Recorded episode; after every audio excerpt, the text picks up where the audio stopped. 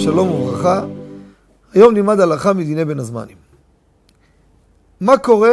אדם רוצה ללכת לטייל בגן הבהאים. מה זה גן הבהאים?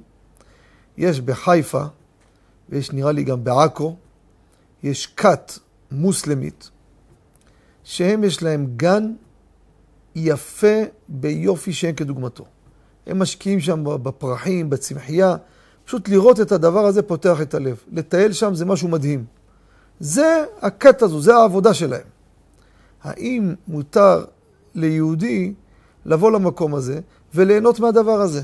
לטייל, לצפות, לצ... להצטלם, לצלם.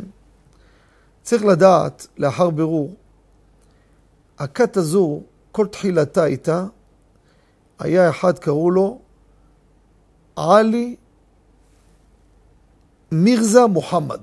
מירזה עלי מוחמד. זה היה מוסלמי איראני שהוא כפר באסלאם והוציאו אותו להורג. זאת אומרת, הוא כפר באסלאם, כבר הוא התחיל להתחזק נקרא לזה. והם, האנשים האלו של הכת הזו, בעולם, הם בעצם המאמינים שלו. ולאחר בירור, הם לא עובדי עבודה זרה.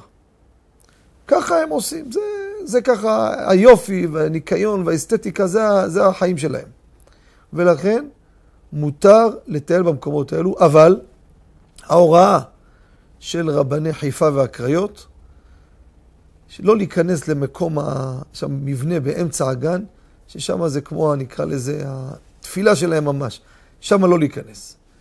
זה ההנהגה, וככה יש לנהוג. אבל מסביב, כל הפארק, הכל, אין בזה חשש. תודה רבה וכל טוב.